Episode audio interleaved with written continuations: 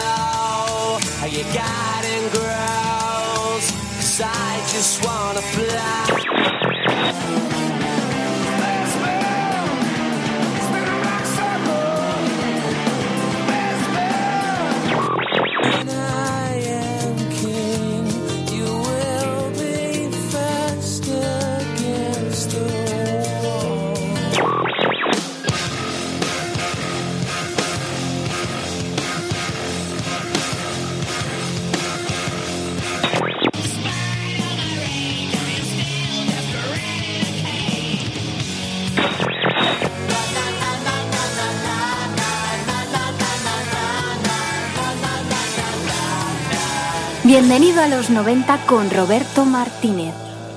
Pabellón Deportivo del Real Madrid, 8 de febrero de 1994.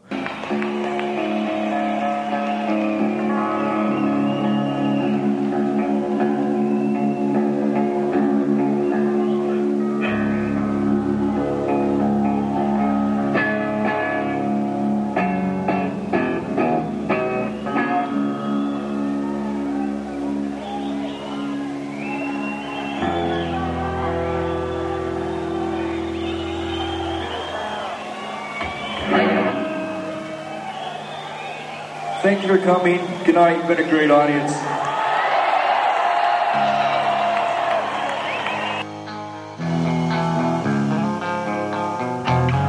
She has me like a Pisces world. Kurt Cobain llevaba una camiseta rosa que le quedaba grande, unos pantalones vaqueros rotos y una Fender Mustang Pacific Blue de la que extraía un sonido árido, saturado y enervante. La esgrimía con clase, con la solvencia y el encanto de los grandes, los que se saben sobrados en el negocio del rock. Estaba arropado por una base rítmica eficaz, Chris Novoselic al bajo y Dave Grohl a la batería, más la adición de una segunda guitarra, Pat Smith, y una silueta femenina agarrada a un violonchelo. La figura de Cobain, esquinada en el lado izquierdo del escenario, parecía frágil, perdida, como ausente. Aún así, el sonido generado era muy potente y volcánico, con remansos preparatorios de la erupción en las estrofas y explosiones abruptas del ritmo en los estribillos. Garra sónica, pose desangelada y poco más en una primera impresión superficial pero sostenido ese ensamblaje por una colección de melodías incontestables e iluminado el protagonista por el único foco vigente del rock contemporáneo. Aquel que alumbra al soberbio, al iconoclasta, al revolucionario, a la estrella que es capaz de devolver esa luz refulgente con actitud y canciones. Cobain era el astro indiscutible del nuevo rock de los 90, llámese grunge, indie, noise o lo que fuera, el bofetón a la indolencia mainstream del pop de los años 80 no se había gestado esta vez en Londres, Nueva York o Los Ángeles. Provenía de la costa noroeste de los Estados Unidos, de un lugar absurdo llamado Seattle. Desde allí y bajo los auspicios de un pequeño sello local, Sub Pop, surgió un aluvión de bandas dispuestas a revolucionar el adormecido panorama ochentero, como había hecho el punk con el rock progresivo y sus derivados más de 10 años atrás. El pabellón deportivo del Real Madrid lucía un lleno de relumblón, con todo el papel vendido semanas antes del segundo desembarco de los de Seattle en la capital de España. Estaba claro que Kurt Cobain tenía estilo, pero también todas las papeletas para acabar en el panteón de los muertos ilustres. Varios fans españoles desde las primeras filas saludaban al astro yankee, agitando trozos de papel de aluminio, al tiempo que gritaban ¡Smack! ¡Smack! ¡Heroína! ¡Heroína!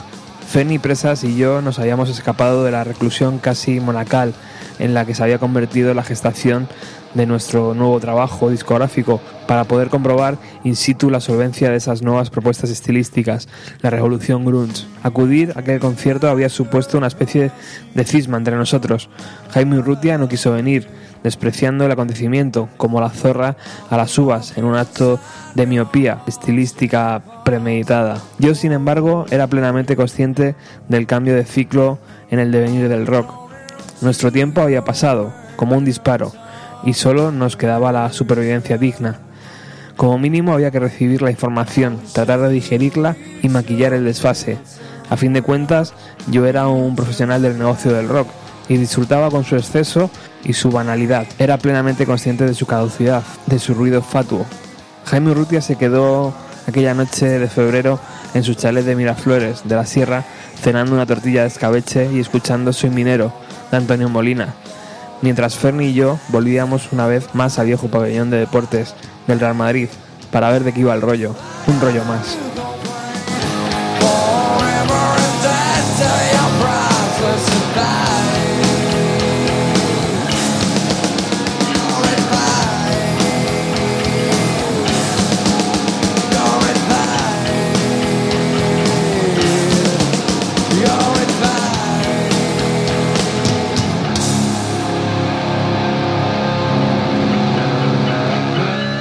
Esta pequeña lectura de una página que podéis encontrar en el libro que hoy os queremos presentar, Electricidad Revisitada de Di Clavo, es batería y miembro fundador de Gabinete Cali- Caligari, eh, Malevaje y o Parafernalia. Le puedes encontrar aporreando su batería en la banda tributo Shocking Bears, donde hace unos días además actuaron en el, en el Rush Festival de Rivas. Pero antes de saludar a Eddie y agradecer que haya venido hasta los estudios de Radio Utopía, cosa que dice muchísimo de él estando donde estamos y, y con la que está cayendo ahí fuera, sobre todo, queremos arrancar este programa como lo hace él en su libro. Ahora hablaremos de Nirvana, ahora hablaremos de todos los conciertos y de todas las anécdotas que podemos encontrar en su libro, pero arranquemos como él lo hace, con la dedicatoria al libro a Elvis Presley. Dice algo así, dedicado a Elvis Presley, alfa y omega del rock and roll. Antes de él no había nada y después, después de él no ha quedado gran cosa.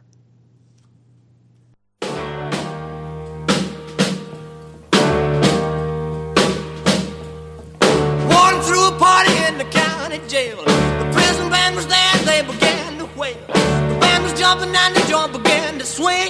You should have heard knocked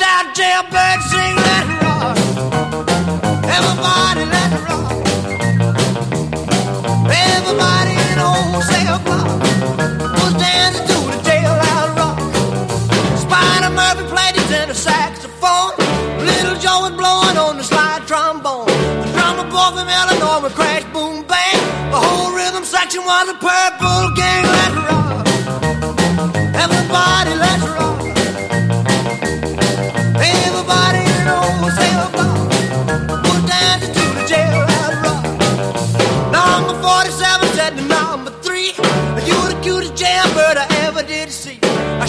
Be delighted with your company. Come on and do the jailhouse rock with me Let's rock. Everybody let's rock. Everybody in the whole cell Was dancing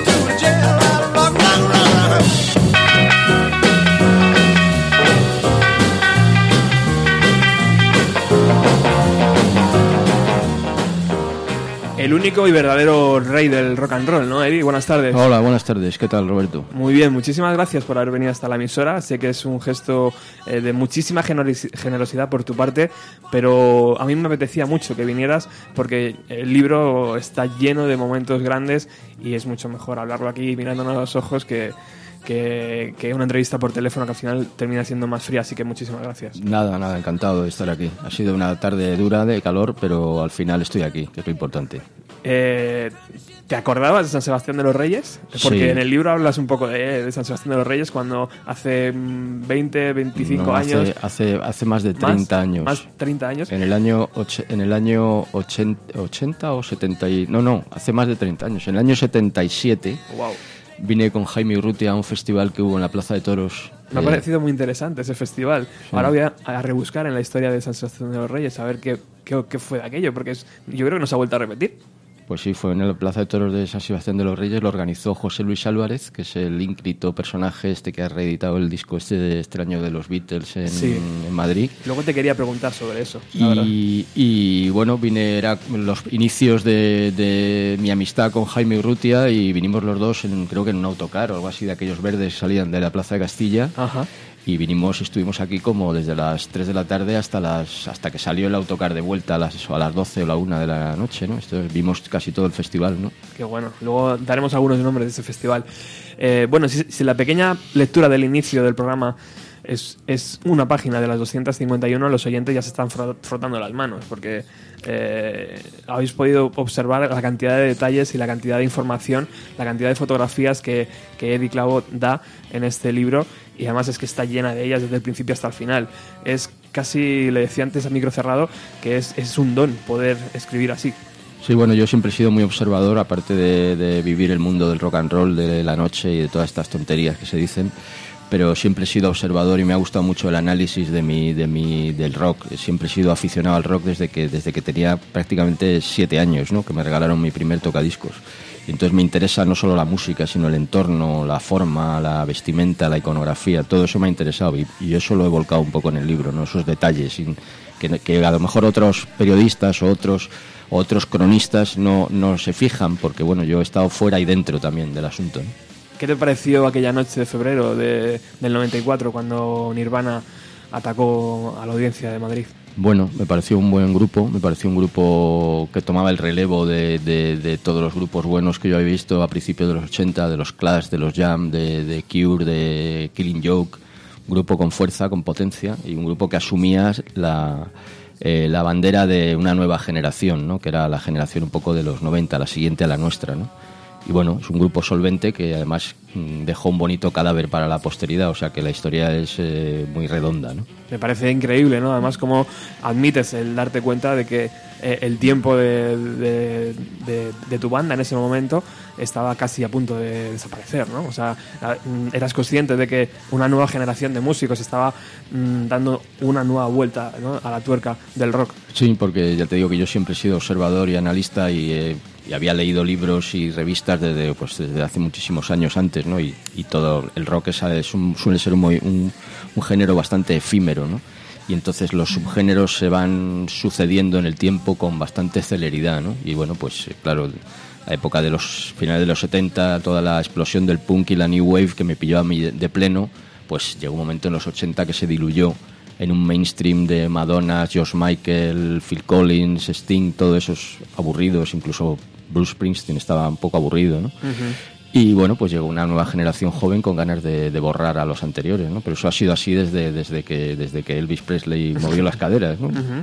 Eh, lo que sí es verdad, parece, Eddie, es que después de aquella vuelta de tuerca no ha habido otra. O no parece que ha habido otra tan importante, ¿no? En la historia del rock.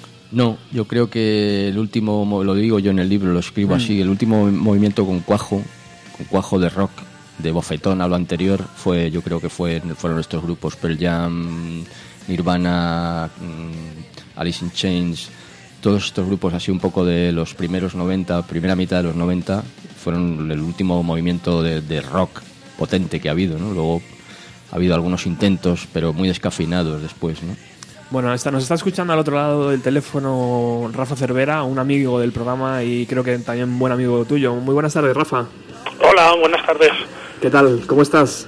Pues bien, aquí acalorado como vosotros, pero Al- al- contento de, de- de oíros. Al lado del ventilador, imagino, porque esto es insoportable. Debajo. en este caso, debajo. Bueno, te- tenemos en las manos Electricidad Revisitada, un libro que sé que tienes y que has disfrutado leyendo y tienes aquí también a, a Eddie, que ha sido Sí. tremendamente generoso, lo vuelvo a repetir, con la emisora y con este programa de, de venir hasta aquí.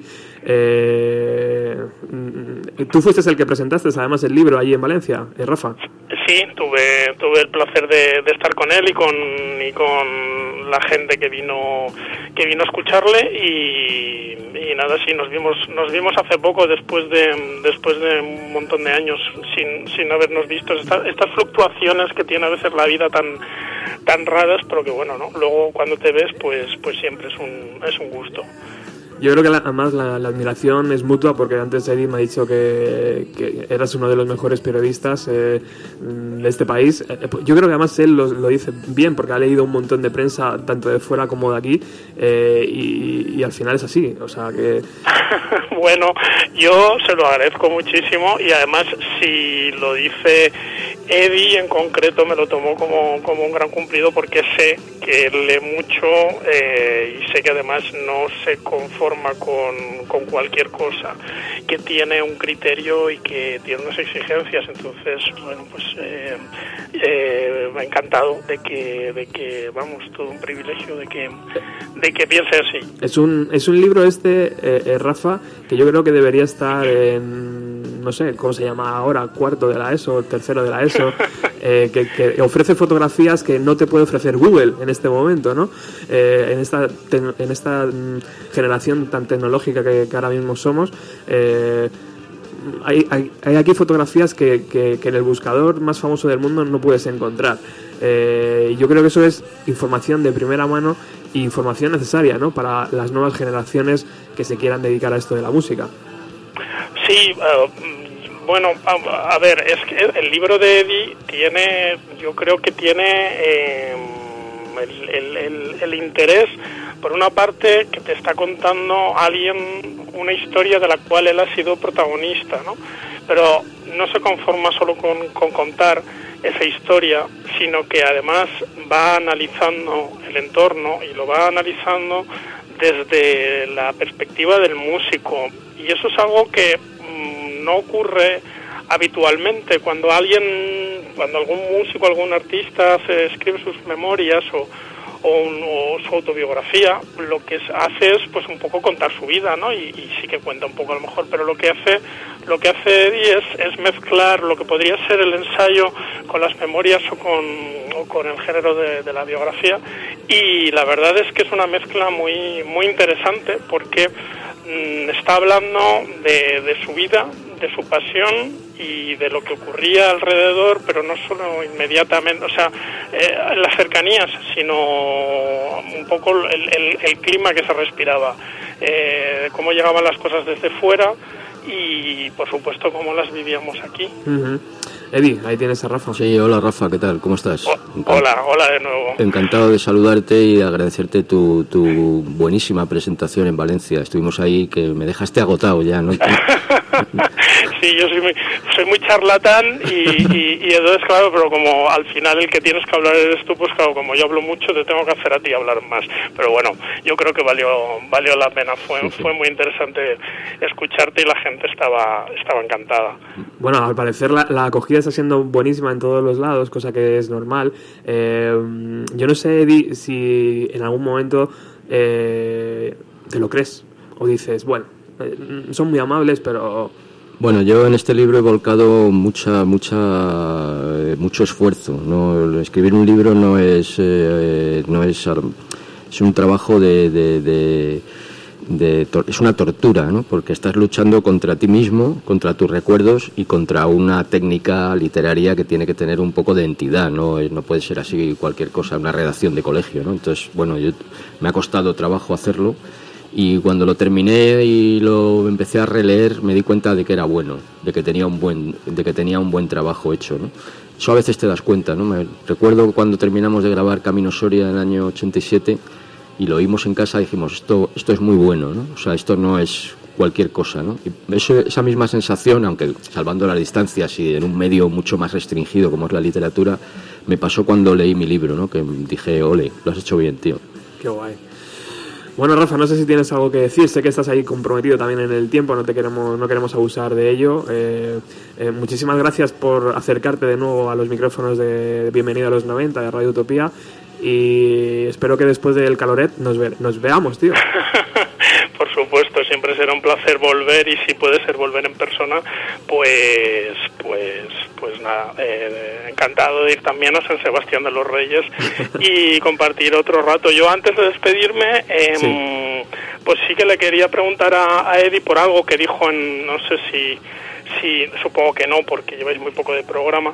em, por algo que dijo en la presentación en Valencia y que me parece muy interesante y es que electricidad revisitada va a tener como una especie de continuación. Buena pregunta. Eh, bueno, sí, eh, estoy trabajando en, en dos proyectos ahora mismo, de dos proyectos literarios eh, relacionados con el rock. Uno más directamente con, con- con algún episodio concreto de mi vida profesional y otro más generalista, más general. Pero no puedo avanzar tampoco mucho porque ya sabes tú que esas cosas hay que guardarlas un poco en, en stand-by, ¿no? en secreto. Pero sí, estoy trabajando porque yo ahora me dedico a- más que nada a, escribir, más que a tocar. Me interesa más escribir, me, me lo puedo hacer mejor en mi casa, no necesito quedar con, con nadie para tocar o afinar una guitarra o una batería. ¿no? Lo hago yo solo y cuando me apetece. Entonces sí, sí, estoy trabajando en, en dos nuevos libros. Eso es una buena noticia, ¿no, Rafa? Sí, muy buena porque, insisto, eh, eh, cuando Eddie escribe, eh, está escribiendo alguien con solvencia. A veces los, los, los músicos, y esto ya hablo desde, desde el punto de vista de periodista, los músicos pues a veces eh, se, se sientan a escribir y, y, bueno, pues inevitablemente en algunos casos no lo saben hacer o, o- o quien les corrige y les edita luego no, no, no, no puede dominar lo que han hecho, ¿no? En el caso de Edith se nota que hay alguien que sabe perfectamente lo que quiere decir y cómo decirlo. Ya eh, era así en su libro anterior, en, en Grasa, eh, y bueno, vuelve a ocurrir en, en Electricidad Revisitada, por, por lo cual pues eh, cualquier libro que, que llegue firmado por él, yo creo que siempre va a ser una, una buena noticia y, además pues va a tener un va a tener un interés porque tiene una tiene una forma de mirar las cosas y de contarlas y de analizarlas que es interesante a la vez que es profunda y no es pesada que eso también eh, se agradece ¿no? así que pues nada nos quedamos a la espera Eddie Vale, todavía queda un poco de tiempo. Sí, ya hay me que tener imagino. paciencia.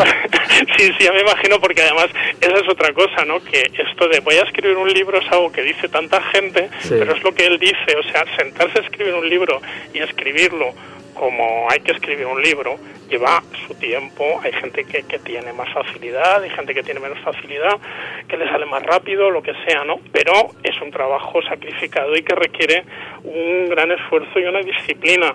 Y bueno pues eh, es en, en algunos casos hay gente que se dedica a poner la firma y punto y se lo hace otro. Este no es el caso por lo cual pues tienes toda toda la toda la paciencia que, que haga falta y más pero vamos que sepas que, que se espera con ganas sea sea la temática que sea Muy bien, Rafa. Perfecto. Bueno, Rafa, pues eh, muchísimas gracias por participar de nuevo. Eh, ha sido un lujo y siempre será un lujo poder tenerte, aunque sea unos minutillos. Y vamos a seguir aquí dando a la electricidad revisitada de Eddie, ¿vale? Muy bien, pues un placer eh, y gracias a ti por contar conmigo y eso, pues un abrazo a los dos y nada, combate del calor con buena música. Gracias, Rafa. Muy bien, Rafa. Un abrazo. Hasta un ahora. abrazo. Bueno, eh, ahí despedíamos a Rafa. Eh, arrancamos como tú lo has hecho en el libro, Eddie, y es con, eh, con Elvis. Elvis es el antes y el después, el alfa y el omega, esa frase que has eh, revisitado ¿no? de, de- de Lennon y has añadido un poco la tuya. Eh, me ha parecido increíble en el popular, eh, popular 1 del 500, el número 500, eh, cuando decías, estoy delante del escaparate, tengo 350 pesetas, creo que eran, Sí. y no sé si comprar el de Elvis o algunos otros títulos que había por allí. Te Sí. decidiste por el de Elvis. Sí, porque bueno, en esa época pues eh, habían salido unas novedades, que eran las novedades del momento, que era Down by the Yeti de Dr. Feelgood, que era un grupo que estaba pegando bastante en ese momento.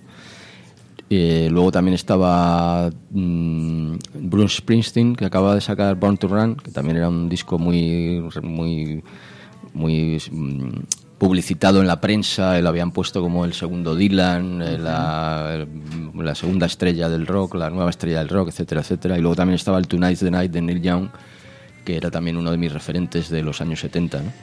Entonces empe- empecé a dudar, solo pod- podía comprar uno. Entonces, bueno, dije, estos son novedades, son actualidad, me voy a ir a lo antiguo, ¿no? Y de lo antiguo, pues me da impulso para lo moderno. Entonces, bueno, yo creo que, que por eso me compré el Sun Collection, que se llamaba así, el Sun Collection, que eran las primeras grabaciones de Elvis antes de fichar por RCA, las que había grabado en, en los estudios de, de Sun Phillips, en, en la- en el estudio Sun. Ajá. Y ahí estaba la verdad del rock. Bueno, ahí estaba como, como sí, la verdad, ahí estaba lo, lo primigenio, ahí estaba la- la- la- lo auténtico, ¿no? Luego ya se adornó, se pintó, se transformó, se hizo glam, se hizo sinfónico, se hizo lo que fuera, punk o after punk, pero, pero Elvis era como lo- la piedra fundacional, lo que digo yo en la dedicatoria, el alfa y omega, el principio y el fin, ¿no? Qué grande. Eh, bueno, tengo que, agradecer muchísimo a la editorial Milenio. Nos han tratado muy bien. Desde aquí, desde el programa, siempre nos envían todos los ejemplares que, solicitamos. Eh, así que genial, muchísimas gracias a ellos. Eh, te quería preguntar sobre Jesús Ordovás, ya que se escribe el prólogo. Eh, para alguien que hace radio, Jesús Ordovás es como el gran nombre de la radio. eh, de la movida, antes de la movida, del rollo de, y todo esto. Em, ¿Cómo era el, el primer Jesús Ordovás que tú escuchabas en, en- en la FM? O, Sí, pues bueno, Jesús Ordovás eh, yo le conocía de- sobre todo antes de la FM o al mismo tiempo, no recuerdo, hace ya muchos años. eh, yo leía sus, su tenía tenía una, una columna en el quincenal que luego fue semanal Disco Express, que era el único periódico así, una especie de, de New Musical Express a la española, todo siempre guardando las distancias, mucho más cutre, pero, pero que te informaba de lo que pasaba en el momento y Jesús tenía una columna que se llamaba mm, Rollos Díscolos. Y entonces esa columna él hablaba de algunas novedades, de algún disco que se había presentado, de que había estado en Londres viendo a Bruce Springsteen, de que en la discoteca MM han tocado los Burning, o de que en Carabanchel había tocado Ramoncín. O sea, era como, un- como la conexión con la, con la realidad rock muy precaria, muy precaria que había en Madrid en 1976, 77, ¿no? Y luego al mismo tiempo él también presentaba en la radio, aparte de, ese- de esas columnas en Disco Express, pues presentaba un programa que mezclaba un poco rock californiano, rock de barrio, o sea, al principio era un poco una especie de, de- cajón desastre, ¿no? Pero que luego a, finales de los 70 ya se decantó como una crónica viva de lo que pasaba en Madrid en cada, en cada barrio y cada fin de semana. Donde había un concierto, donde había una actuación, donde había una movida. Yo la primera vez que oí una la palabra movida referida a un concierto de rock se la oía Jesús en su programa, pues debió ser pues el año 78 o 79. O sea que sí, bueno, él era mm, para un cierto tipo de oyentes, él y Rafa Bitbol eran los, los máximos representantes de- del rock, del rock eh, radiofónico, ¿no? y a día de hoy, aparte del prólogo, Jesús yo entiendo que sigue estando en plena forma y que podía estar... eh, y bueno, de hecho está haciendo el programa, pero mm, podía estar perfectamente, ¿no? En micrófonos eh, de, de una radio más eh, nacional. Sí, Eh, bueno, Jesús lo que le pasó es que en Radio 3, o sea, en Radio Nacional, pues se acogió a una jubilación anticipada eh, y desgraciadamente pues se ha perdido un gran profesional. Esas cosas absurdas de la burocracia estatal o tal, pues que un gran profesional de la radio, un comunicador del rock de- y del pop desde hace 40 años, pues, pues haya tenido que, que jubilar, ¿no? Sí. Sí, sí, tremendo. Bueno, vamos con el primer capítulo, si te parece bien, Eddie. Eh, bueno, mm, el primer capítulo, la primera referencia a Dr. Philgood y Burning en el pabellón municipal del Soto de Móstoles en el día 19 de diciembre de 1977. El Soto. Móstoles. 19 de diciembre de 1977. Lo cierto es que nosotros habíamos ido a ver a Burning, los rockers chuleaguiris de la Lipa, como los denominaba CSP en el seminal tratado sobre el rollo del job. Las noticias musicales relacionadas con los eventos de rock en España y más concretamente en Madrid en 1977 discurrían por una senda ciertamente underground. Panfletos lanzados en conciertos precedentes o en las mañanas del rastro, carteles manufacturados a ciclostil, cuando no escuetas fotocopias pinchadas, con chinchetas en las paredes de algunas facultades de la Complutense, el boca a boca y la única Biblia impresa disponible, el semanal Disco Express, los mensuales Vibraciones y Popular 1, editados en Barcelona, resumaban una internacionalidad plausible, pero reflejaban a duras penas el pulso de la calle. No era fácil la sincronía entre público, prensa, promotores, salas y grupos, esos últimos escasos, faltos de apoyo, y moviéndose en los pantanosos terrenos de una actividad marginal, ignota para las masas y más cercana a la delincuencia que el entretenimiento popular. Había conocido a Eugenio, hijo del periodista y por entonces director de la revista Triunfo, Eduardo Aro Teclen, a principios de aquel año 1977, Yo deambulaba por la Facultad de Ciencias de la Información de la Universidad Complutense de Madrid, donde me había matriculado sin mucho énfasis y con la idea de aprender el oficio del cine en alguna de sus modalidades técnicas. Craso error. Ni siquiera el bar contaba con alguna tertulia de vagos interesante. Es que no había ni sillas. Afortunadamente, la cafetería de la vecina Facultad de Filosofía estaba mejor surtida en varios aspectos que nuestro provisional espacio habilitado para bar. Siempre me pareció estúpida la arquitectura de aquella facultad. Me lo sigue pareciendo hoy. Nunca supe si mi clase estaba en el sótano o en el tercer piso. Nunca encontraba las aulas de los exámenes y nunca el bar contó con un catering decente. El caso es que en un tablón de anuncios ubicado en uno de los pasillos de la vecina Facultad de Filosofía A, junto a la magnífica cafetería, leí un pequeño cartel que rezaba se compra bajo eléctrico. Yo había empezado a tocar la batería con un cubano que iba conmigo al, colegio menesiano en el Parque de las Avenidas. Teníamos 14 años y nos escapábamos algunas tardes en el metro, desde ventas a lavapiés. Y con los ahorros de varias semanas alquilábamos por 300 pesetas la hora un sótano hediondo en la calle San Cosme y San Damián, regentado por un indi- individuo llamado Mario Gómez, y en el que se podía disponer de todo un tesoro electroacústico para quinceañeros como nosotros, amplificadores Sigmark, micrófonos Shure, guitarras eléctricas Framus y una batería Honsui, Made in Spain.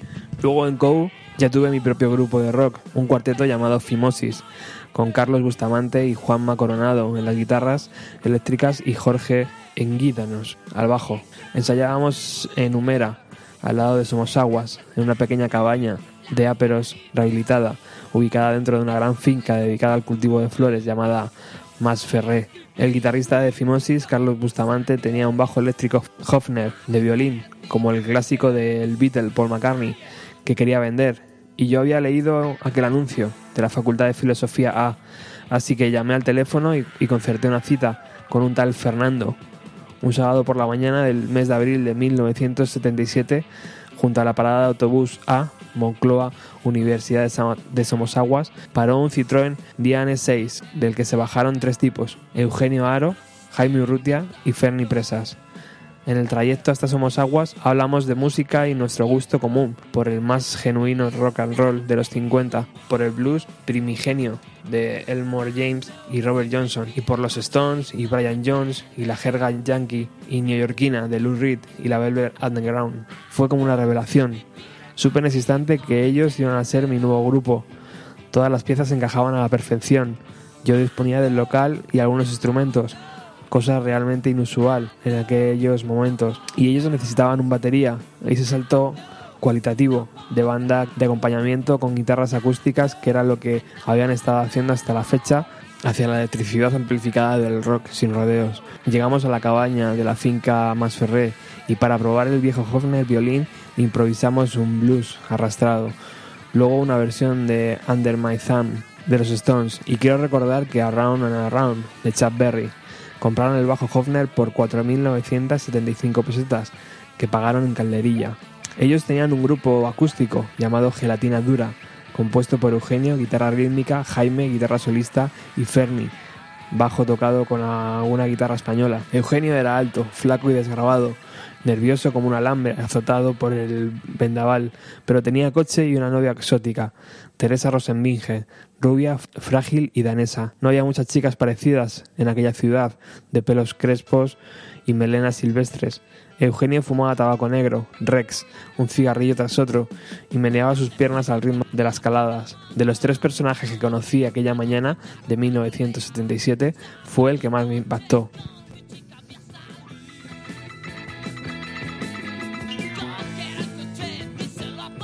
$4.975 pesetas de la época eran pelas, ¿eh? Para un bajo Hofner precioso, imagino. ¿No? Ay, perdón. 30 euros, ¿no? Más 30, o menos. 30 euros a- al cambio de hoy en día. Sí. Eh, qué gran fotografía, me encanta, me encanta este cómo, cómo arrancas este libro porque, em, bueno, pasa tantas cosas, ¿no? En tan poco tiempo. Eh, eh, un local donde puedes ir a ensayar con un amigo que también le gusta tocar música. Sí. La pregunta es inevitable, ¿no? ¿De dónde te entró ese gusanillo por intentar expresarte a través de una batería o a través de una guitarra? Bueno, eso mm, también lo explico en ciertas partes del libro. Desde que yo tenía 7, 8 años, yo tenía unos primos que eran más mayores que yo, que tenían uno 10 años más que yo y otro 4 años más que yo, ¿no? Y ellos, ellos también estaban eh, conectados con el rock y compraban discos y sus padres pues viajaba, mi, mi tío era fotógrafo, viajaba a Londres y a Colonia, a la fotoquina y entonces traían discos de allí, ¿no? Y eran muy aficionados a la música, ¿no? Entonces en esa casa que yo pasaba casi todos los fines de semana, cuando era un niño, pues en esa casa se oía a los Rolling Stones, a los Beatles, a los Kings, a Adriano Celentano, a Patti Bravo, a, pues no sé, toda la música en, formato single y EP funcionaba por esa casa, ¿no? Y estábamos siempre oyendo música, ¿no? Entonces, desde, desde que era muy niño empecé a oír la música y a ver las portadas y a, y a quedarme fascinado con, con esas imágenes de esos personajes que no tenían nada que ver con lo que se veía por la calle en Madrid, ¿no? Y de, de ahí viene un poco mi, mi fascinación por la música, ¿no? Siempre he estado, pues desde los 7, 8 años siempre he estado con eso y cuando tenía 13 o 14, pues me junté con mi colegio con el que le gustaban los Beatles, los Rolling Stones o el que tenía una guitarra eléctrica o que en su casa había una batería, ¿no? Entonces yo me junté con ese porque era lo que me, a mí lo que me, lo que me atraía, ¿no? El rock estaba dentro de ti ya. Sí, siempre, siempre ha estado, ha estado, ya te digo, cuando cumplí 7, 8 años, cuando hice la comunión, me- no me regalaron un reloj, me regalaron un tocadiscos dual, mono- bueno. monofónico. Qué grande. Y bueno, a partir de ahí pues empecé a comprar discos, a pedirlos por, por Reyes, por fin de curso, etcétera, ¿no? Y cuando te enfrentas a los instrumentos, Eddie, eh, una guitarra, un bajo y una batería, por ser el esqueleto más básico del rock, ¿por qué te quedas con los tambores? Bueno, yo empecé a tocar la guitarra, pero yo tengo las manos muy pequeñas, entonces me costaba mucho poner las cejillas y las posturas y eh, tenía, tengo los dedos pequeños, ¿no? Entonces también eh, fue una época en que vi, vi, creo que vi la película Help. Me llevó mi madre a ver la película Help, entonces en esa película Ringo Starr es muy protagonista, ¿no? Y bueno, la batería, pues también tuve unos amigos cubanos que tenían, sus hermanos mayores tocaban en fiestas de colegios y tenían una batería en casa.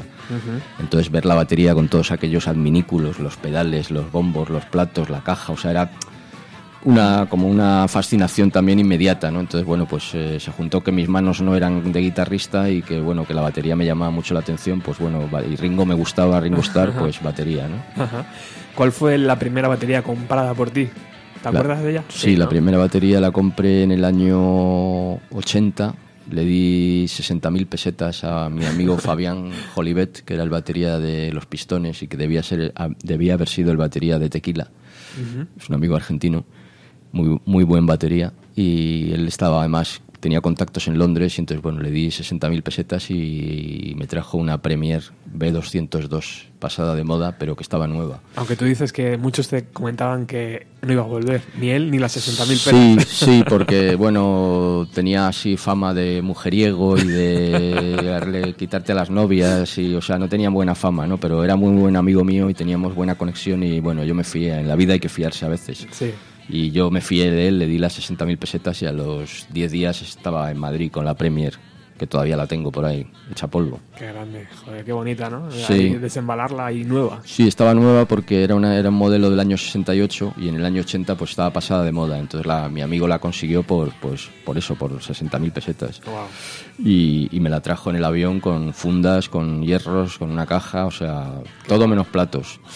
Y, y la usé mucho, esa batería fue mi primera batería con la que grabé los primeros discos de Gabinete Caligari, la, con la que hice las primeras giras, ¿no? Lo que pasa es que, bueno, pues después de a lo mejor 100 o 200 actuaciones, pues por- estaba la pobre ya un poco para el arrastre y tuve que comprar otra nueva. Y ¿no? aún la conservas, dices. Sí, la tengo guardada ahí en, en un armario, guardada como, un- como una reliquia. Bueno, esto que está sonando de fondo son los Burning, eh, que recientemente eh, ha, ha habido un concierto para rememorar un poco toda la historia de la banda. Eh, sonaban tan cojonudamente bien como tantos años después, porque escuchas este LP y suena como actual, suena como, como rabioso, ¿no? Todavía. Sí, bueno, los Burning eran el- el- un grupo de rock eh, que cuan- cuando el rock estaba un poco desprestigiado, lo que se prestigiaba en ese momento era el jazz rock o el rock sinfónico, ¿no? Eh, los grupos de Barcelona, Iceberg, la Compañía Eléctrica Dharma, o la Orquesta Mirasol, la fusión con el jazz. Y los Burning eran, junto a New, unos un- un- uno- grupos que, que reivindicaban un poco pues a los Rolling Stones, a Lou Reed, a Black Sabbath, a Deep Purple. Entonces, bueno, a mí me gustaba más eso que lo otro, ¿no? Entonces, y en directo además eran muy potentes, tenían una imagen muy, muy, muy impactante, ¿no?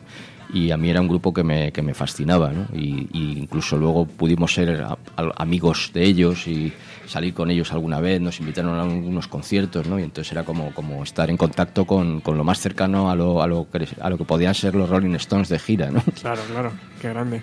También haces aquí el, acabamos de leer, el primer encuentro con, con Eugenio, con Eugenio Aro, con Jaime y con Ferni. Eh, ¿qué, qué tufillo había aquellos días por Madrid? Había, ¿Era fácil eh, la unión entre personas para crear arte o era complicado? No, eran momentos muy difíciles porque había mucha convulsión política y lo que hablo yo también en el libro comento que el rock no, no estaba institucionalizado, el rock era una actividad poco menos que clandestina, ¿no?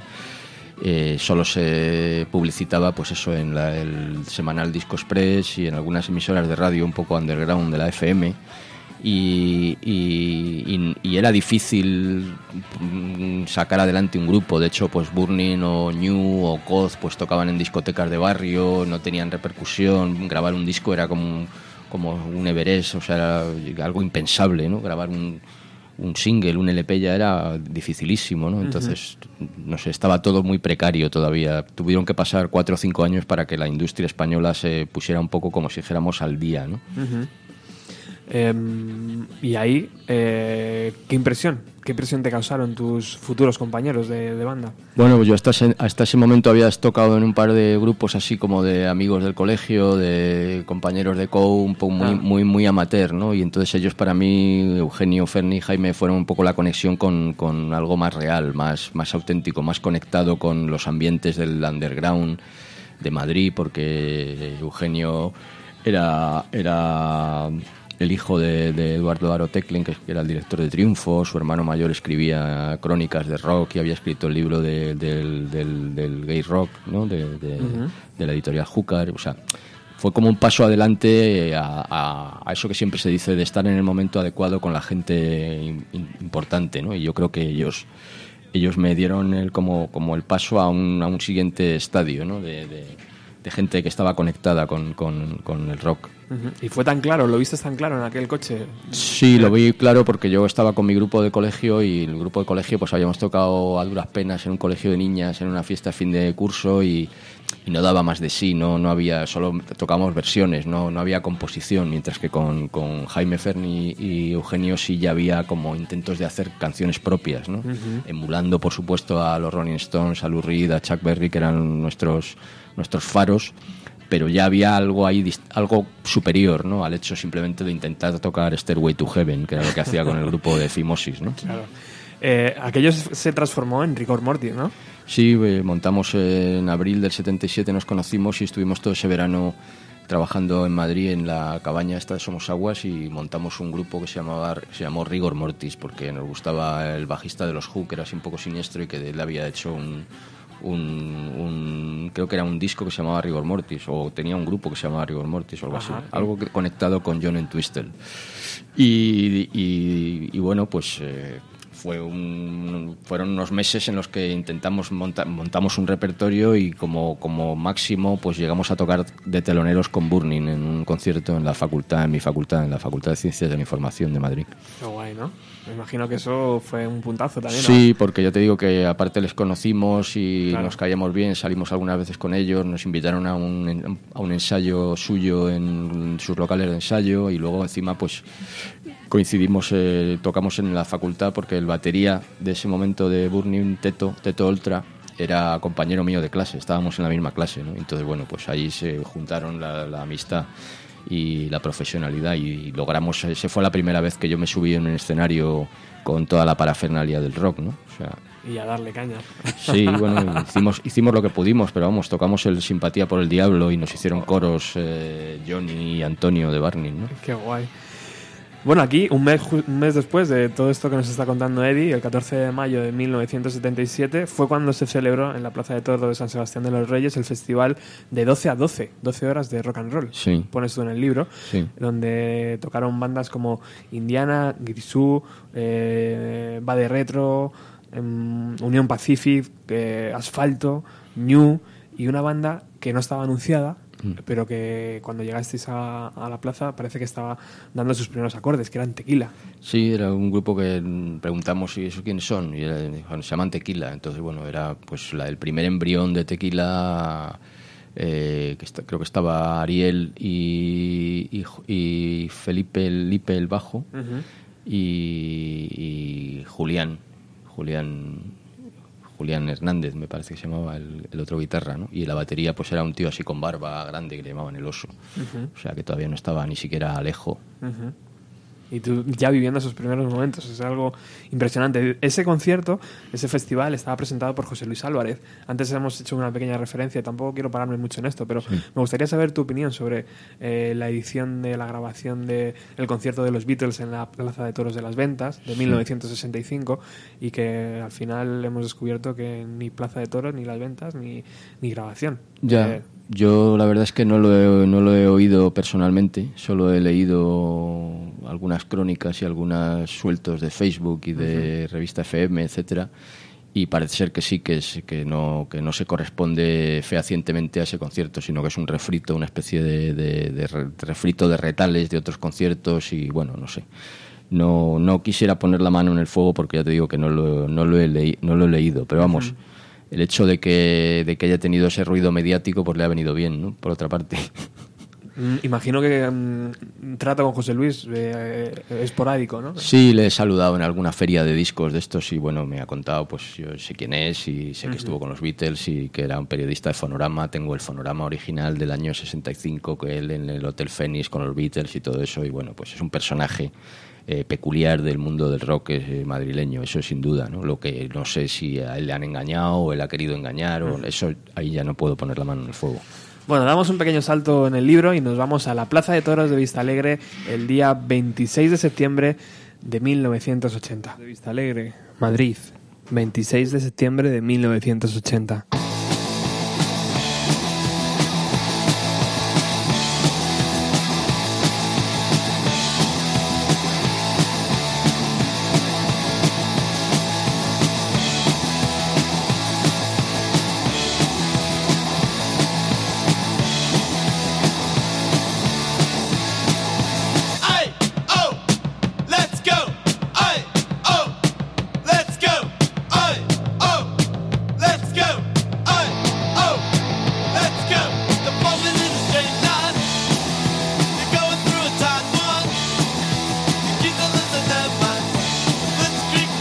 Habíamos llegado a la Plaza de Toros de Vistalegre, en el muy castizo barrio de Carabanchel, en una tarde todavía calurosa de aquel inicio de otoño de 1980.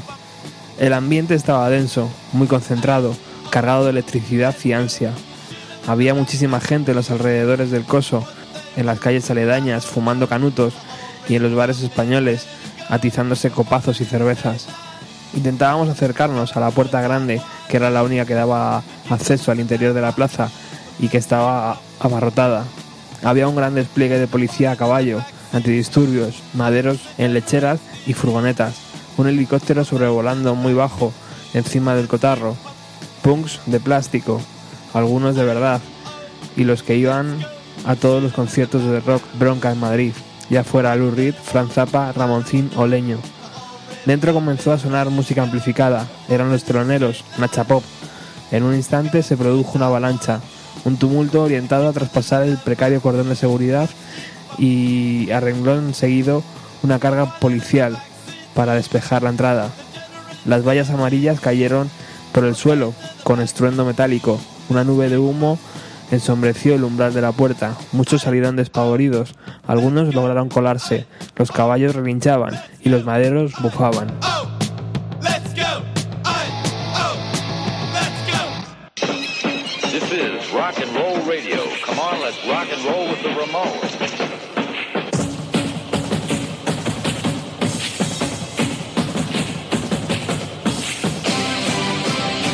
Volaron botes de Mau y hasta litronas.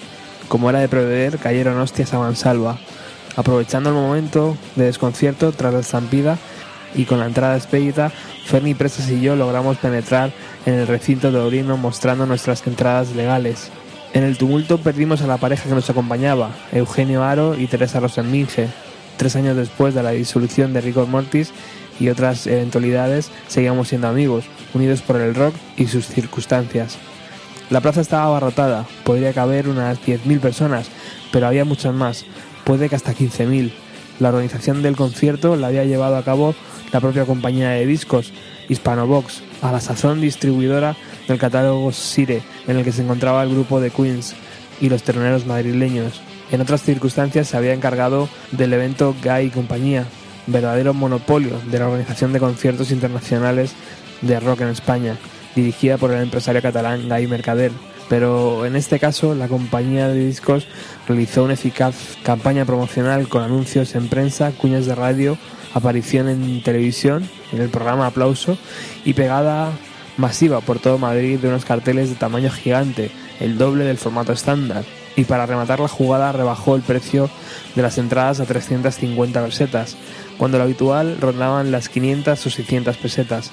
Todo ello provocó una aluvión popular, el caos, el desconcierto y, por qué no, el éxito multitudinario. Además de los que ya habían entrado legalmente, se sumaban los que pretendían colarse utilizando la estrategia del tumulto y los que se habían colado aportando entradas falsificadas. El caso es que Fen y yo pudimos llegar con esfuerzo y determinación hasta la segunda fila, lateral derecho del escenario, justo en el momento en el que ocupaba su lugar el cuarteto neoyorquino. One, two, three, four. Y comienza la descarga. Una actuación fulgurante, demoledora. En conjunción, un público vibrante y predispuesto. Pocas veces he visto un concierto botando arriba y abajo, zarandeando por una marea humana como aquella. Empujones, poco generalizado, lapos volando sobre nuestras cabezas, latas de mau que vienen y van, polvo, sudor y marcha a tres metros de Didi Ramón y su Fender Precision tocado a la altura de las rodillas. Él es el encargado de dar siempre la orden de ataque. 1, 2, 3, 4.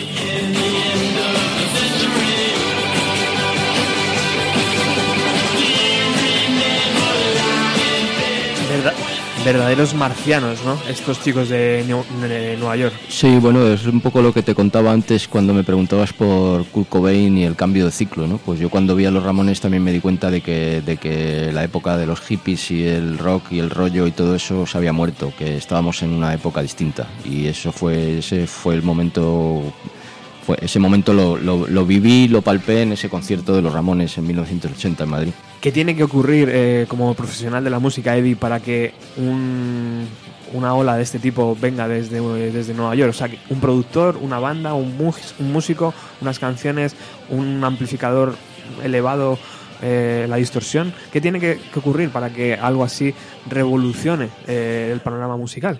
Porque Bueno. es como muy llamativo, ¿no? Que, que- que es- vengan estas olas tan grandes. Sí, bueno, pues también es lo que te decía antes de, de Nirvana, del grunge y los años 90, pues es lo mismo, ¿no? Estaba ya agotado el ciclo del rock eh, experimental, el rock sinfónico, los solos de guitarra, los solos de batería, la- el- el- eh, las suites de 20 minutos y entonces llegaron estos tíos con canciones de 3, de tres minutos y de 2 minutos, con gran energía, con un sonido potente que te hacía vibrar y bailar. El kit de la cuestión de esto es el baile, siempre lo ha sido desde Elvis Presley, ¿no? cadera. Sí, entonces el ritmo, el baile es lo que lo que lo que hizo que, que esta gente borrara de un plumazo, o bueno, no borrara de un plumazo, pero pero que significara un cambio de ciclo en el, en el panorama del rock, ¿no? Con respecto a los años 70, ¿no? Ujú. Por aquel entonces incluso había eh, programas, programas en la, en la televisión pública como aplauso, Sí. que hoy en día ha desaparecido.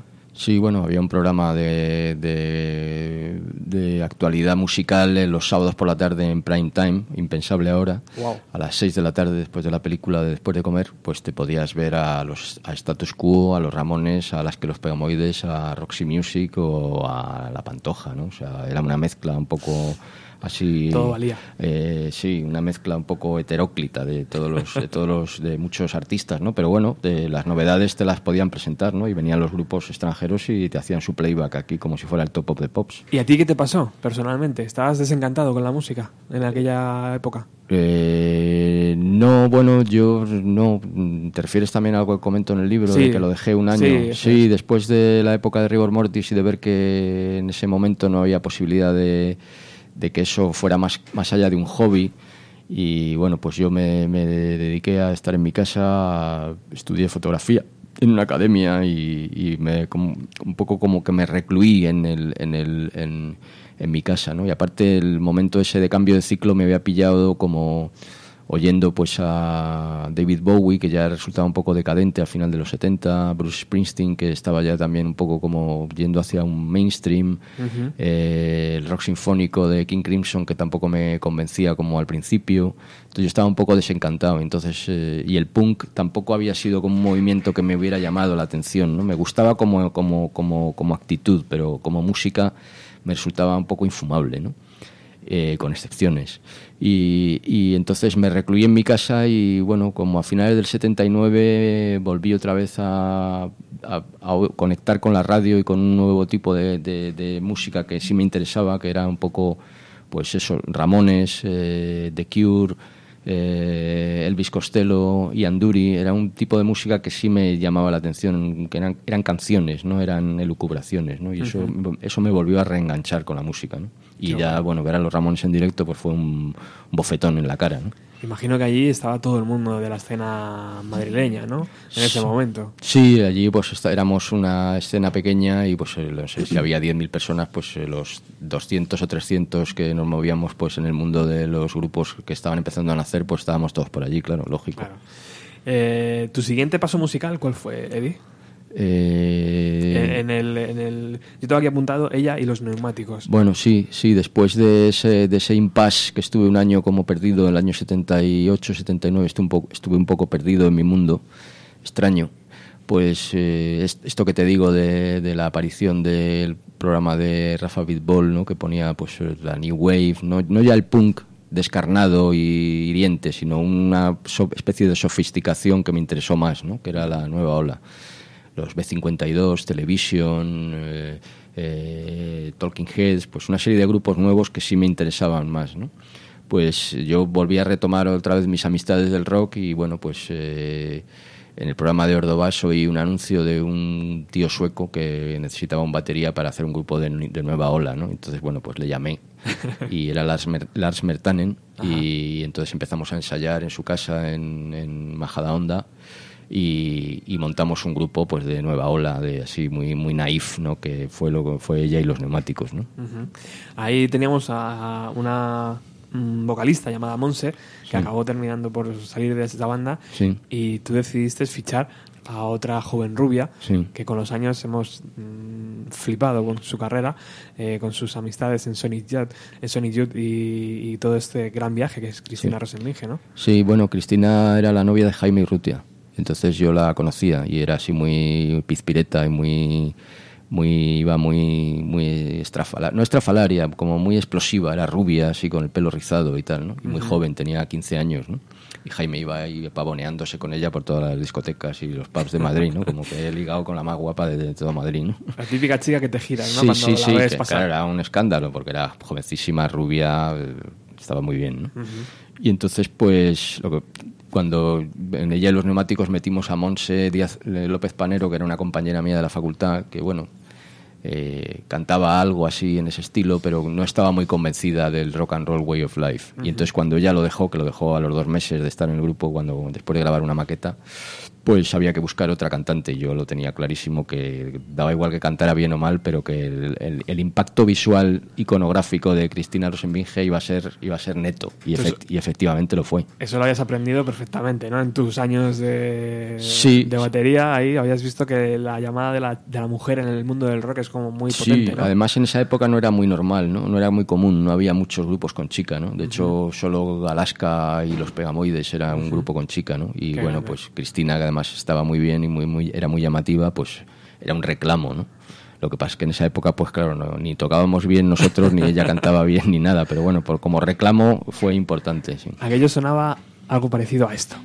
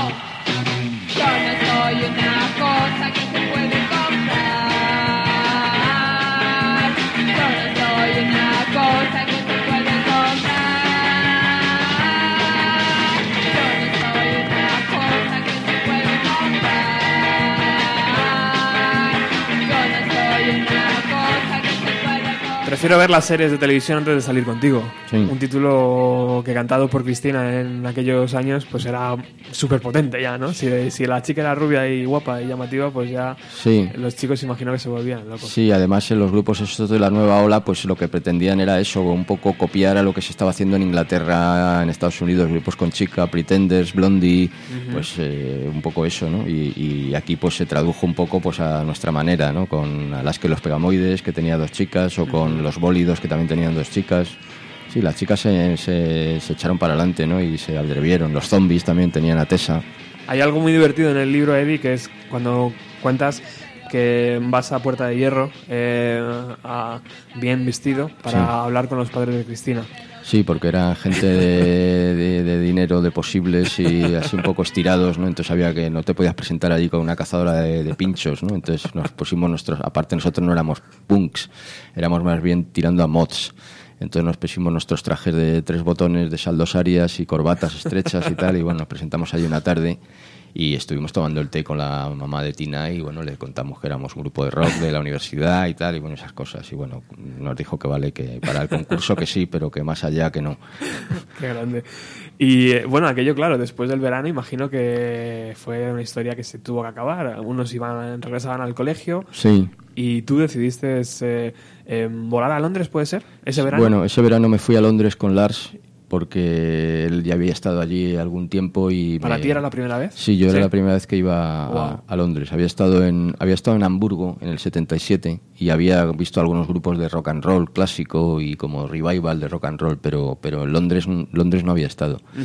Y, y fue un viaje muy muy importante para mí y me cambió un poco la cabeza, ¿no? Porque aquello era un pasar de la nada al todo absoluto, ¿no? Un flechazo auténtico. Y aparte Lars eh, conocía muchos grupos, eh, conocía el modus operandi de moverse por allí, por los pubs y por, por los- las discotecas y los sitios donde había que ir y, y conocía la ciudad. Entonces, bueno, pues él me sirvió un poco como de Cicerone y, y fue un amor a primera vista. Ya desde, desde entonces yo creo que no pasó ningún año que no fuera varias veces a algún concierto, a comprarme discos o bueno, pues ¿Cómo, ¿Cómo está Londres con el paso de los años? ¿Sigue manteniendo ese espíritu de, aquello- de aquellos años 70? Hombre, no ¿O- lo sé. Yo, yo últimamente no he he ido hace tres o cuatro años la última vez y bueno, siempre tiene su estilo, ¿no? Siempre el estilo ese inimitable de Londres lo tiene, ¿no? Y hay grupos, y hay conciertos, y hay actividad musical, ¿no? Lo que no sé y lo que desconozco es si esa actividad musical tiene trascendencia o es eh, un poco decadente, ¿no? No lo sé. Pero vamos, por lo que leo en la prensa creo que es bastante decadente. Sí, a día de hoy parece que ser que sí. Bueno, estamos aquí en el 107.3 cuando se cumplen las 7 y media, nos queda todavía media hora de programa y vamos con un nuevo capítulo en este libro que hoy os presentamos, Electricidad Revisitada, está en todas las librerías, editorial Milenio, eh, de Eddie Clavo con prólogo de Jesús Ordovás. De Calderón, Madrid, 7 de julio de 1982. El miércoles 7 de julio de 1982 la ciudad de Madrid había sido un horno de calor seco hasta media tarde. Yo estaba junto a la puerta cero del estadio Vicente Calderón, con dos entradas de distintivo verde, acceso directo al césped, en el bolsillo. Las había comprado a principios de junio, una para mí y otra para mi novia de entonces, Mónica Regás, que no iba a venir al concierto porque vivía en Barcelona y además habíamos terminado abruptamente nuestra relación una semana antes. Muchas otras cosas habían cambiado en mi entorno y en la sociedad española desde la última visita de los Stones en 1976.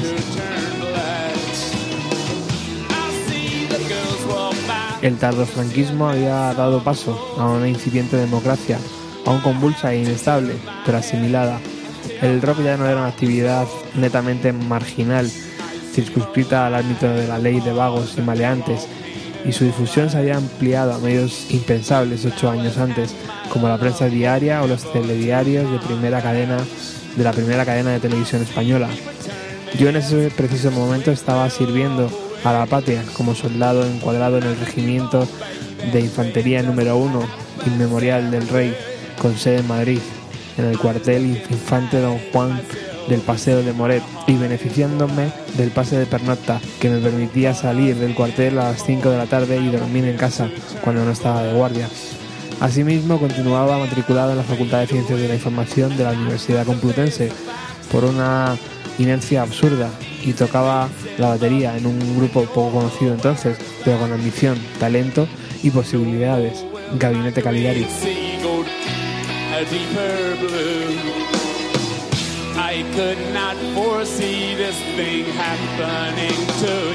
Alrededor de las 8 de la tarde vendí la entrada sobrante a su precio, 2.000 pesetas, cuando dentro del estadio sonaban los primeros compases de la actuación de los teloneros, el grupo norteamericano Jiggles Band, y aproveché para darme una vuelta y echar un vistazo al personal que todavía abarrotaba los alrededores del Vicente Calderón. El cielo se había tornado plomizo y el calor bochornoso y la calma anticipaban la tormenta. La mítica tormenta del concierto de los Stones en el Calderón. No percibí en aquellos momentos la conocida vibración represiva que había vivido en otros muchos prolegómenos de conciertos de rock a lo largo de mi currículum rockero como espectador. La policía, en gran número, simplemente certificaba con, su sosegada presencia el control de la situación. El público variopinto entraba por las distintas puertas del estadio, sin aquellas ansias desaforadas, con cargas a caballo y desbandadas que marcaban las colas del viejo pabellón deportivo del Real Madrid o de cualquier otro recinto, inclusero habilitado para el rock. Más de 70.000 individuos de variado pelaje conformaban aquel decorado multicolor, punkis de cresta, modernos, antiguos, hippies y heavies, anodinos y vips, diputados, pijos, rockers, mods, nuevos románticos, universitarios y soldados camuflados, como yo.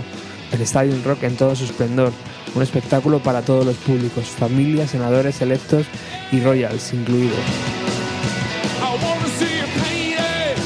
Volví a la puerta cero y accedí al interior del estadio de Manzanares, un escenario familiar para mí desde los tiempos en que mi padre me llevaba, domingo sí, domingo no, a principios de los años 70 a presenciar el juego ladino de contraataque de aquellos fulgurantes delanteros argentinos del Atleti, Ratón, Ayala y Cacho Heredia, cuando el equipo colchonero se trataba de tú a tú con otros grandes de la Liga Española, el Real Madrid, el Barcelona y el Valencia, e incluso tuvo el atrevimiento de disputarle en 1974 la Copa de Europa al Bayern de Múnich, dejándose empatar en el primer partido en el último minuto para ser goleado en el segundo y perpetuar así la leyenda del Pupas. La tormenta perfecta ya estaba dispuesta sobre los altos de la Sacramental de San Isidro, frente al estadio. Dentro, más de 70.000 personas esperaban impacientes la descarga de sus satánicas majestades.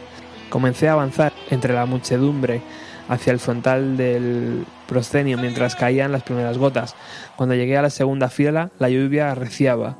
El escenario era inmenso, más de 70 metros de ancho por 20 de fondo. Ante mí se alzaba una pared blanca de 3 metros de altura. No veía nada. Me retiré unas filas más atrás para poder vis vislumbrar a lo lejos a Charlie Watts, que junto a Keith Moon de los Who eran mis baterías de referencia. En un momento se conjugó la lluvia con el viento, los truenos y los relámpagos, y en ese mágico instante aparecieron los Rolling Stones, entre cientos de globos de colores zarandeados por el viento y la lluvia y perdidos en aquellas tarimas resbaladizas gigantescas mientras sonaban los primeros compases de Under My Thumb.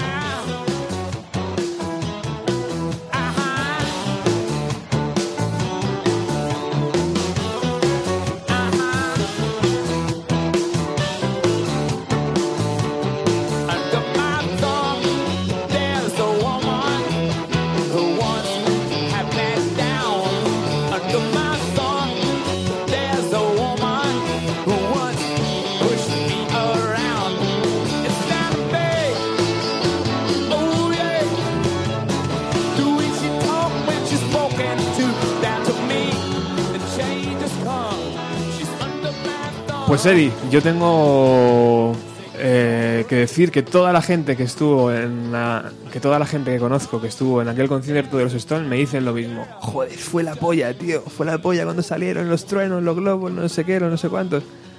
Realmente no fue para tanto, ¿o sí? Sí, bueno, fue un momento mágico, desde luego, sí, eso lo reconozco, con la tormenta y todo el público de Madrid, era la primera vez que tocaban en Madrid, el Vicente Calderón había 70.000 personas, estaba lleno a reventar. Y bueno, sí, eso fue, ese momento fue, fue mítico y está ahí para la historia, incluso en YouTube puedes entrar y lo ves, porque ahí la televisión española hizo un reportaje de, de ese- de ese- de mismo momento, del, del comienzo del, del- del concierto, ¿no? De los globos y todo Sí, esto. sí, sí, de la lluvia. Pero el sonido realmente, o la eh, elección de canciones, o, o la puesta en escena, parecía que no. mm, Todo, todo, todo, todo, a mí todo eso me pareció una farsa. O sea, es una opinión personal que yo escribo en el libro y que yo mm, pormenorizo en el libro, ¿no? Entonces a mí personalmente eh, me pareció que los Rolling Stones en 1982 estaban fuera de la moda, estaban totalmente de modé, que no solo eso, sino que pretendían estar a la moda con una actualización un poco ridícula de sus canciones de toda la vida, ¿no? Y bueno, pues el escenario blanco, el, el mainstream alrededor del concierto, el querer ser modernos cuando ya no lo eran, el querer ser New Wave cuando, cuando había otros grupos que eran New Wave y ellos ya era- estaban como eran de los 60, pues todas esas cosas, aparte el repertorio mm, muy, muy, con muy pocas canciones de éxito, ¿no? como con mucho relleno, con muchas canciones intentando vender su último disco. Eh, bueno, pues todo eso se conjugó. Yo estaba en la mili, entonces en la mili pues te daban dos hostias por llegar tarde a, una, a, un- a la comida o a lo que fuera, ¿no? Entonces yo no estaba para que me bailaran el agua, ¿no? Entonces yo estaba un poco un poco quemado, ¿no? Entonces, bueno, todo eso se conjugó y me pareció pues eso, una farsa. Yo lo critico negativamente en, en mi libro porque ese concierto no me gustó y estoy en mi derecho de, de expresar mi, mi, mi, mi- mi visión de ese concierto, ¿no? Luego haces un anexo eh, con el concierto en el Bernabéu en 2014, Sí. donde dices que ahora sí los Rolling ya son eh, historia viva del rock. ¿no? Sí, sí, bueno, por eso tenían esa necesidad. Después de ese concierto que yo me quedé muy, muy chafado, porque para mí los Rolling Stones, desde los que tenía 16, 17 años, pues era mi grupo favorito. Los Stones, como dices Los tú, Stones, libro. sí, sí, sí, los Stones. Hay que desconfiar de los que lo llaman los Rolling. Los que lo llaman los Rolling es que no tienen ni puñetera idea de rock.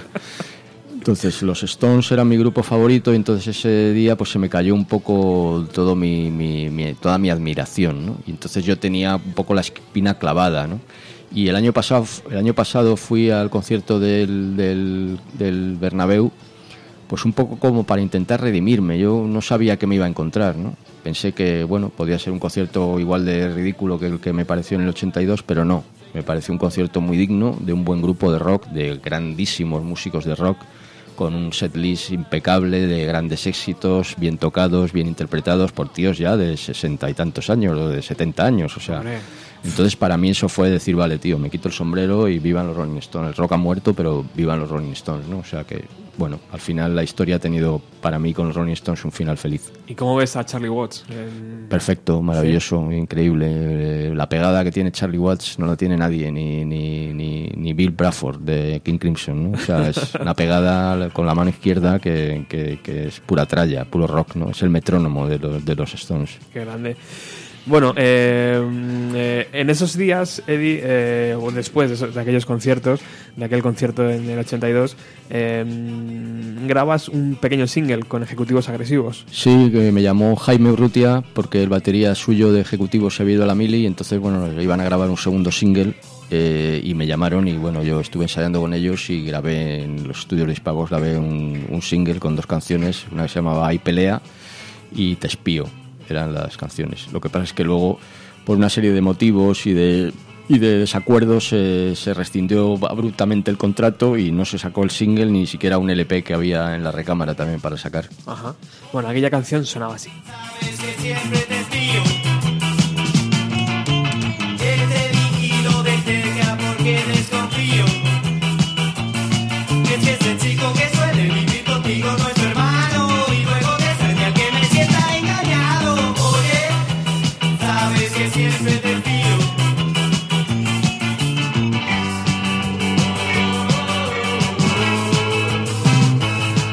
Aquella tarde, Eddie, aquella, aquel día fue la primera vez que te enfrentaste a un estudio eh, Sí. como, como Dios manda ya. Sí, sí, ¿Sí? estábamos ahí en el estudio de Hispavox, en el mítico estudio de la calle Torre Laguna, donde se habían gestado muchísimos eh, discos de éxito.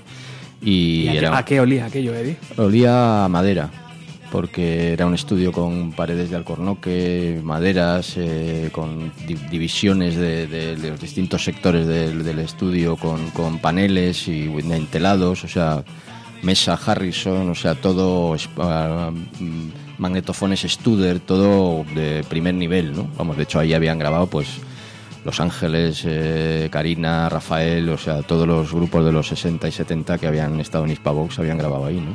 Qué grande. ¿Y qué sensaciones tuviste cuando de repente coges y te sientas en el, en el taburete?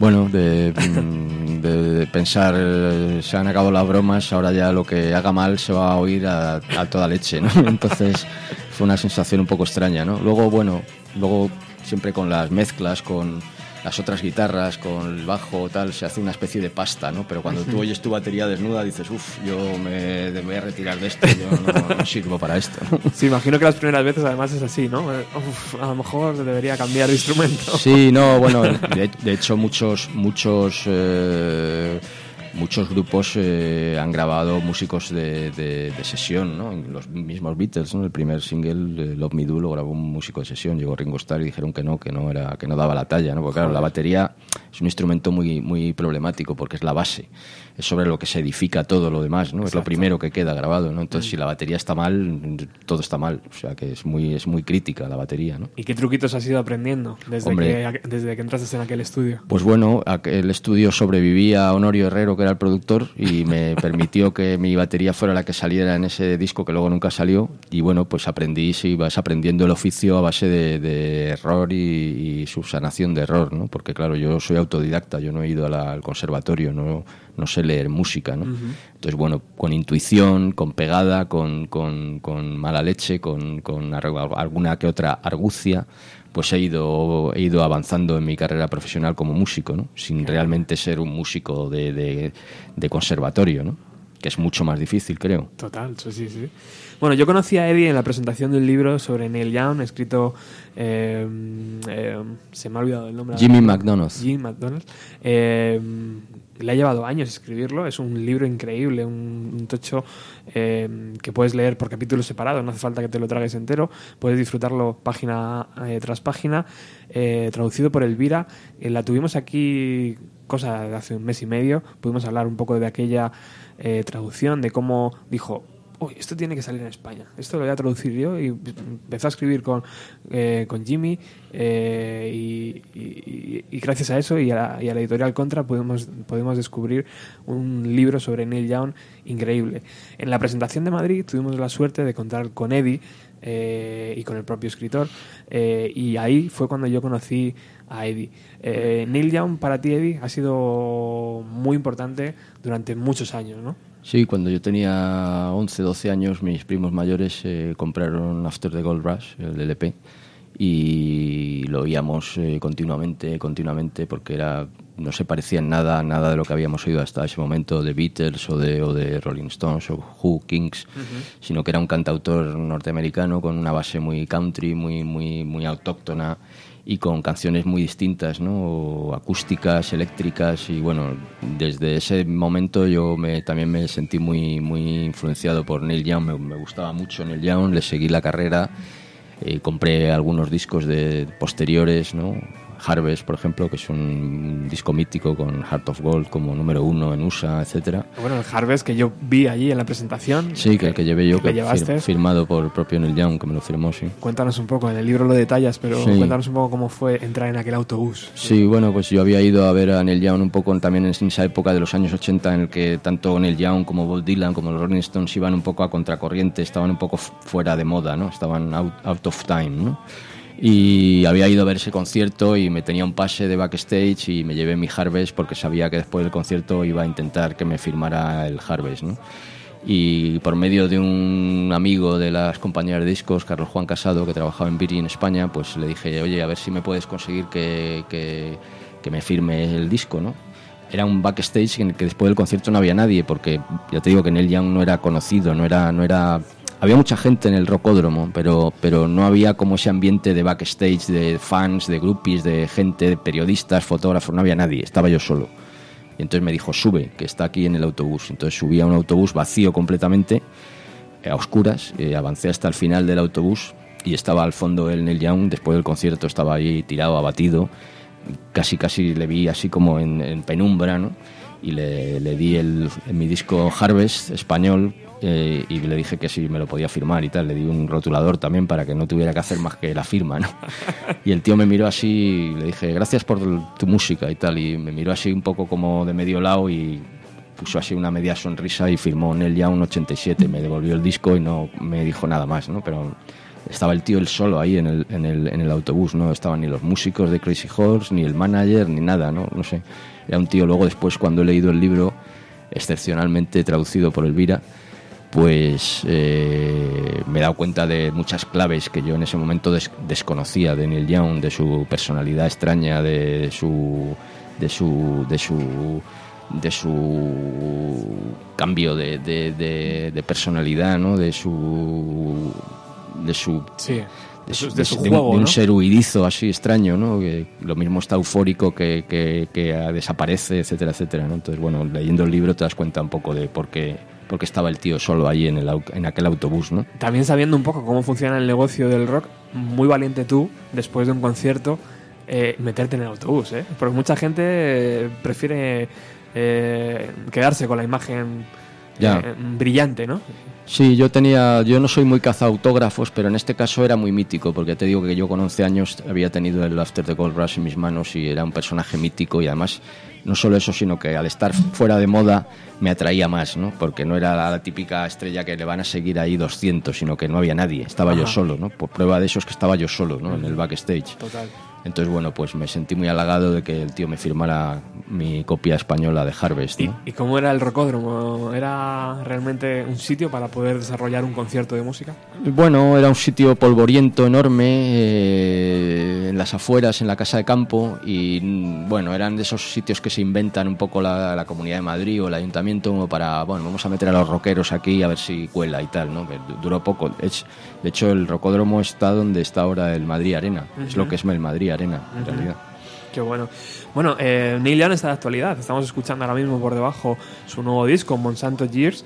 Eh, ¿Qué tienes que decir Eddie, de que un rockero con esa edad vaya en contra de empresas como Starbucks, como Monsanto, eh, como Walmart, un montón de empresas americanas y, y de este nivel? Eh, ¿Qué pasa con el resto de grupos? ¿Qué pasa con las grandes bandas? ¿Por qué no Coldplay decide ir en contra de, de- esas grandes injusticias, no? Pues no lo sé, eh, habría que preguntárselo a Coldplay, ¿no? Pero vamos, yo creo que Neil Young siempre ha sido un tío que ha estado un poco como al margen. Es un privilegiado, ¿no? Es un, es un hippie millonario, ¿no? Entonces es un privilegiado, puede permitirse el lujo de meterse con Starbucks o con, o con Monsanto o con estas corporaciones, ¿no? Salir indemne, ¿no? Entonces, bueno, él se lo puede permitir y, bueno, hasta cierto punto es, es, eh, es comprensible que lo haga él, ¿no? Y que, pero tiene mucho valor, ¿no? O sea, ¿has podido escuchar el último disco? He oído en YouTube, he visto un par de actuaciones con los hijos de Willie Nelson y bueno, tiene gracia, está bien. Es un poco lo que lleva haciendo estos últimos años, ¿no? Bueno, pues es un poco él ya, eh, como siempre, ¿no? No, no, es- no está innovando nada, pero bueno, es gracioso, ¿no? Verle así ya más viejo y tocando sus canciones con su camisa de franela y bueno, tiene gracia. Recuperando un poco eh, lo que ya hizo también con, con Pearl Jam, ¿no? En los 90, Sí. juntarse y hacer un disco con, con chicos jóvenes, ¿no? Sí, sí, por eso te digo que, ese espíritu. que él siempre va cambiando, va buscando la novedad, ¿no? Bueno, estábamos en un momento muy chulo, eh, el concierto de Neil Young. También hablas muchísimo de, de Camino Soria, uno de tus de vuestros LPs más importantes. Eh, vamos a escuchar un poquito y ahora vemos.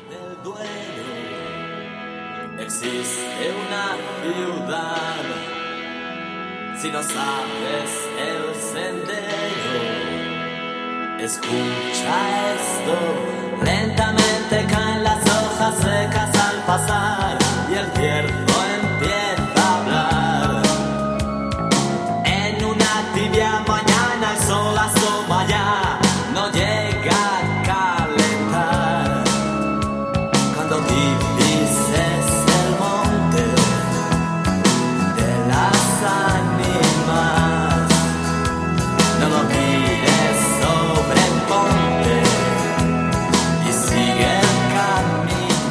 Puede ser este el trabajo donde mejor suena tu batería, donde mejor suena el bajo de Fernie, donde más clara suena la voz de Jaime, no sé, ese trabajo que toda la banda, eh, toda banda tiene eh, guardada diciendo este es nuestro mejor trabajo. Sí, sí, sin duda. Este, este junto con, con el mini LP Cuatro Rosas para mí son las, las, las, los las obras cumbre de Gabinete Caligari. Sí, en cuanto a canciones, a sonido, a producción, a mezclas, a todo.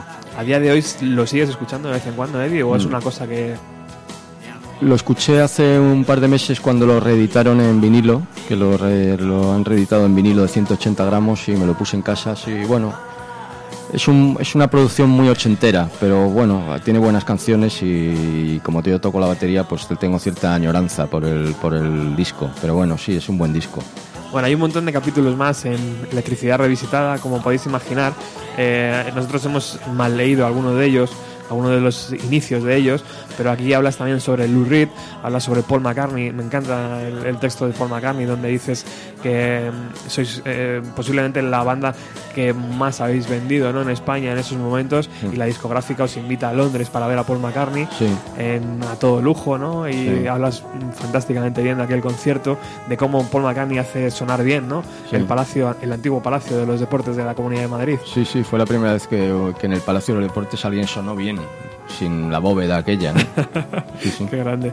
Luego también tenemos a Primal Scream, eh, tenemos a Joe Stramer, a The, a The White Stripes, ya un poco más recientes, y a Héroes del Silencio en el 2007, me dejo alguno, ¿verdad? Eh, a ver, Doctor Feelgood, eh, Ramones, Rolling Stone, ah, Siu Six y de, y de. Banshees, sí. también. Así que tenéis 251 páginas para disfrutar, que yo os recomiendo muchísimo y que, como ya habéis podido a- a escuchar al principio de la entrevista de Eddie, algo está mascando, algo está mascando, así que ponerle las pilas para leer este libro. Vamos a despedirnos con el audio, con una pequeña, eh, un pequeño audio de, de las últimas páginas del libro, con tu permiso, Eddie. Vamos a ver si esto me deja ponerlo. Ah, mira. A ver, ahora, aquí. Vamos a utilizar además el sonido de una de las últimas grabaciones de Shocking Bears.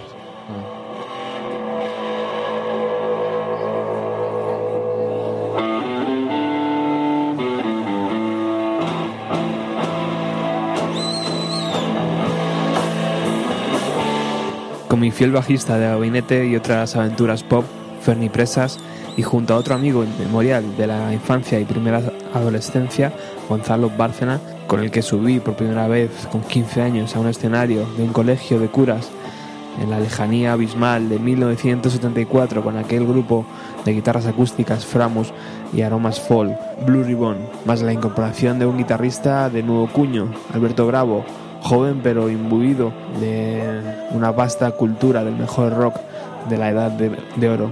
Hemos construido un grupo de versiones asequibles, Shocking Bears.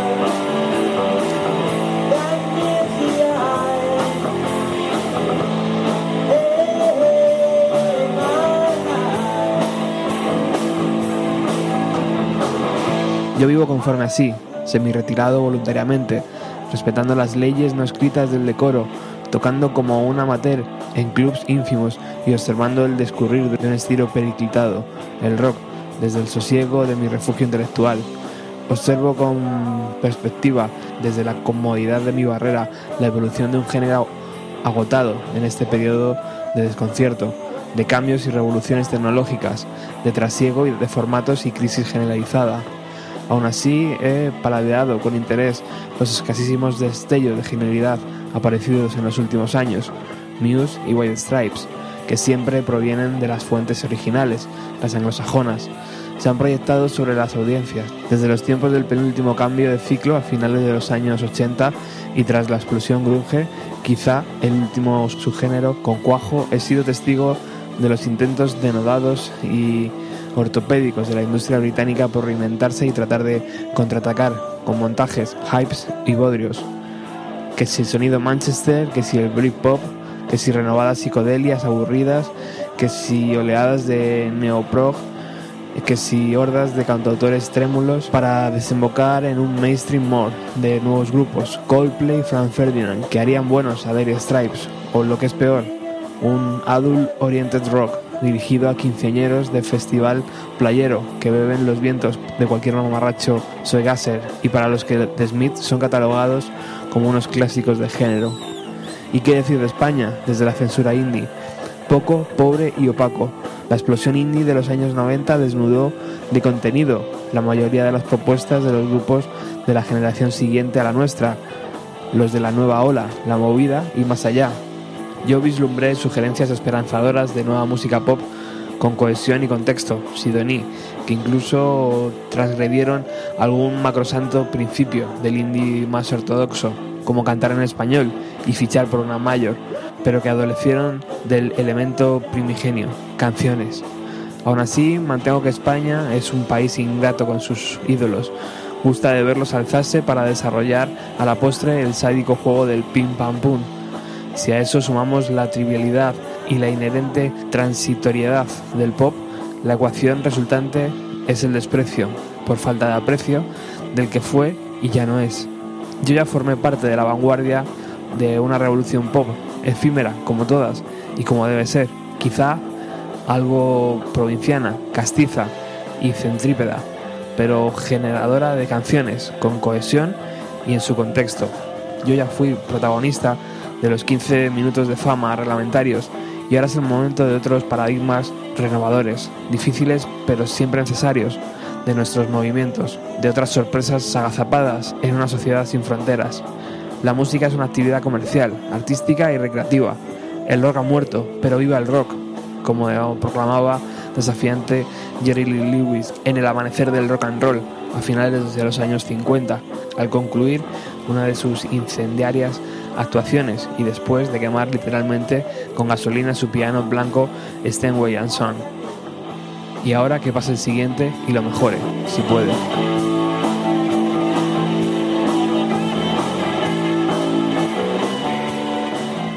Así termina el libro eh, de Eddie. Después viene un apartado de agradecimientos y lo queríamos hacer además sonando con los Shocking Birds, eh, esta banda tributo que tienes y que te hace golpear todavía la baqueta contra, contra la batería. Sí, sí, sí, es, la- es una banda para tocar versiones eh, sin compromiso, versiones que nos gustan de clásicos del rock, sobre todo de Neil Young, que tenemos un, un repertorio solo Neil Young. ¿no? Qué guapo. Bueno, Eddie, nos tenemos que despedir. Simplemente agradecerte de nuevo tu generosidad, tu buen hacer, venir hasta aquí. Eh, el libro es una delicia, ya habéis podido escuchar. Eh, os recomiendo que, que lo compréis, por supuesto.